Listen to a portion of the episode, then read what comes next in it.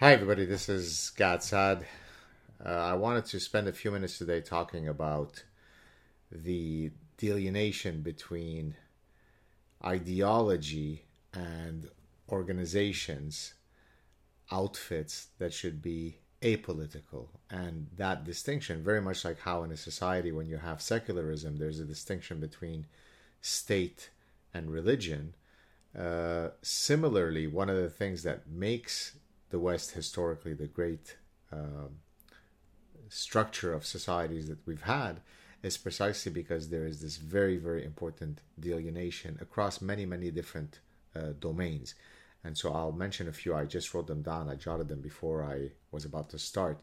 So I guess, of course, I should mention very briefly about what happened yesterday with uh, the raid of uh, former President Trump's house uh, as you might imagine, it's historic precisely because in, never before in the history of the United States has the FBI ever engaged in such a uh, behavior.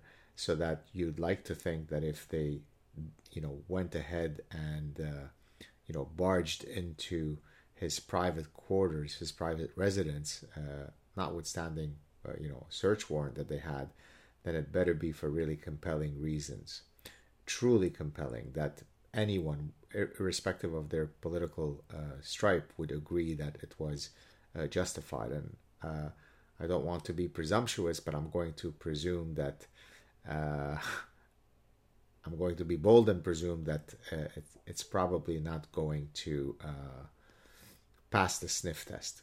But in any case, let me just go through these.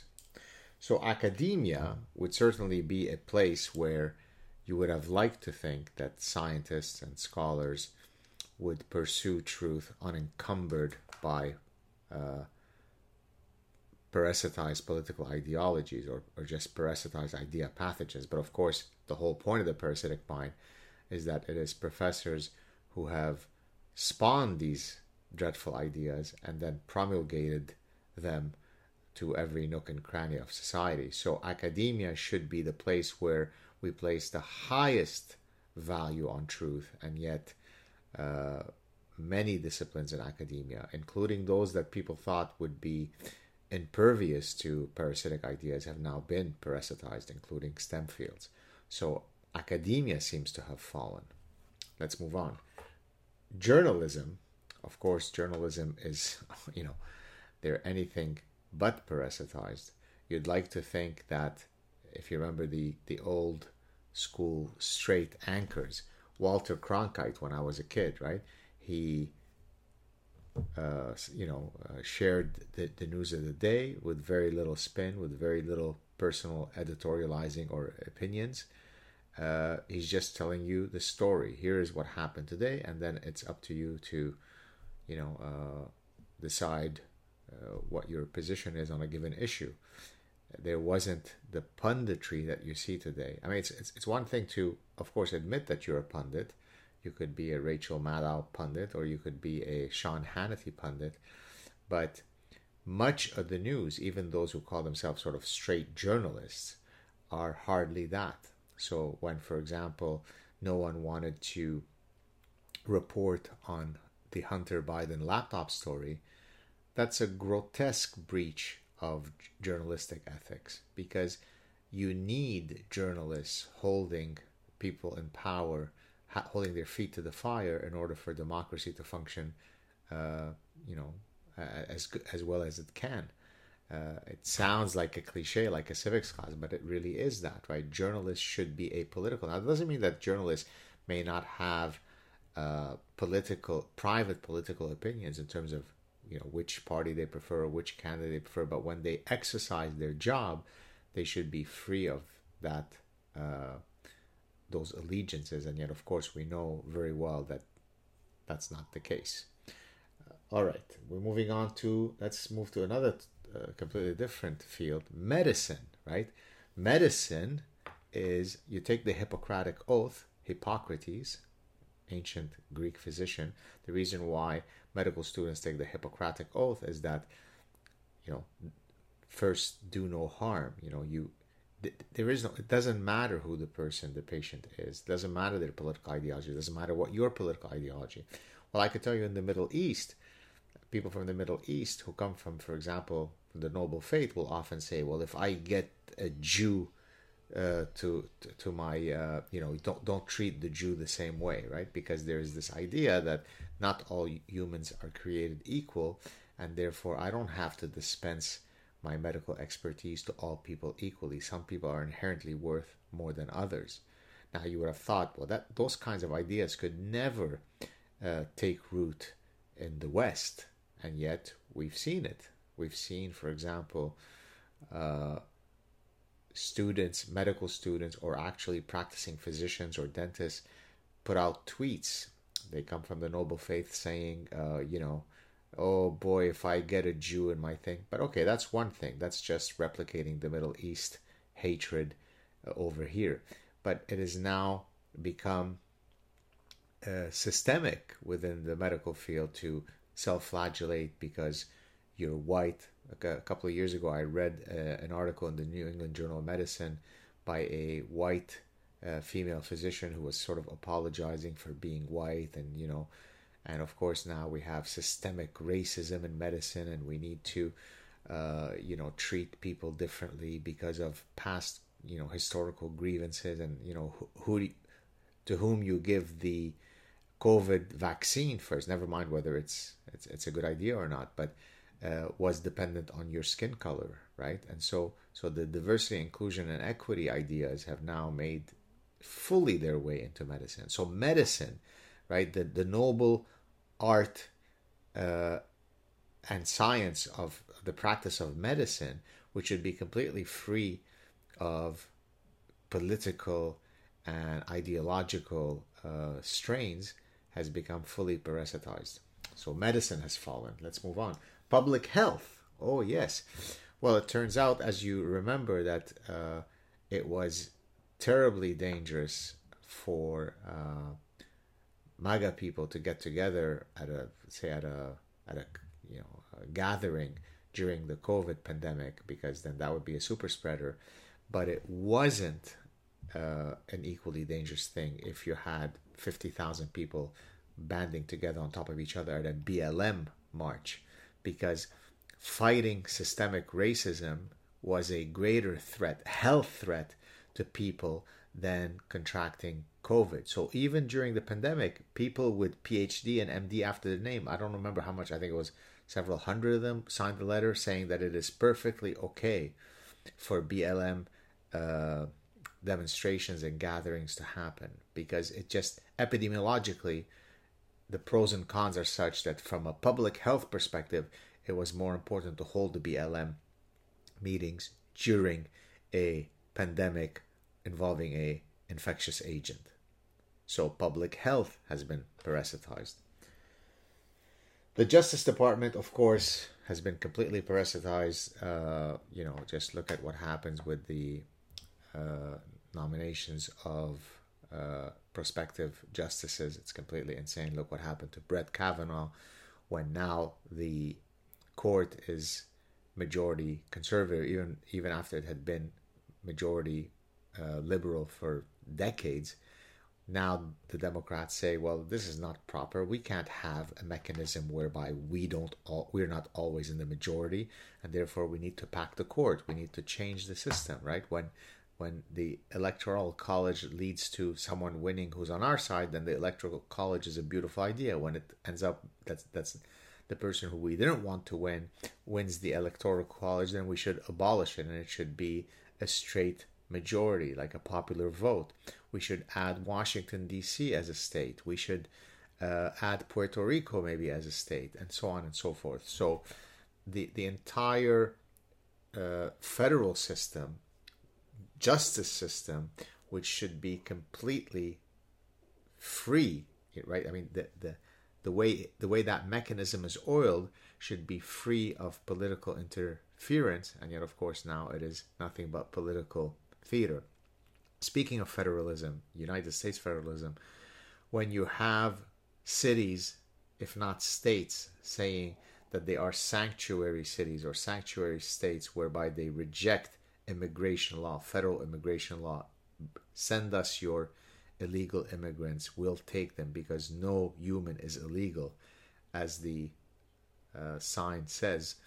Uh, that is a rejection of federalism. So the federal system has failed. So now, so far, we've had academia has failed, journalism has failed, medicine has failed, public health has failed, Justice Department has failed. For example, soft on crime DAs, uh, the district attorneys. District attorneys are supposed to uh, basically follow the law. They prosecute cases whereby the laws in the books are on the record, on right. And if you violate those, it doesn't matter whether I agree with the law or not. If I'm a district attorney, my opinion does not matter. I'm hired to do a job. There's a there's a delineation between my personal feelings and what the books say, the law books say, the laws on, on, on record say. But you have people who say, hey, I'm not going to institute anything dealing with abortion. I'm not going to prosecute people who steal less than $950. I'm not going to uh, prosecute people who jump the turn uh. Is that what it's called? The what you know when you jump over the the subway uh,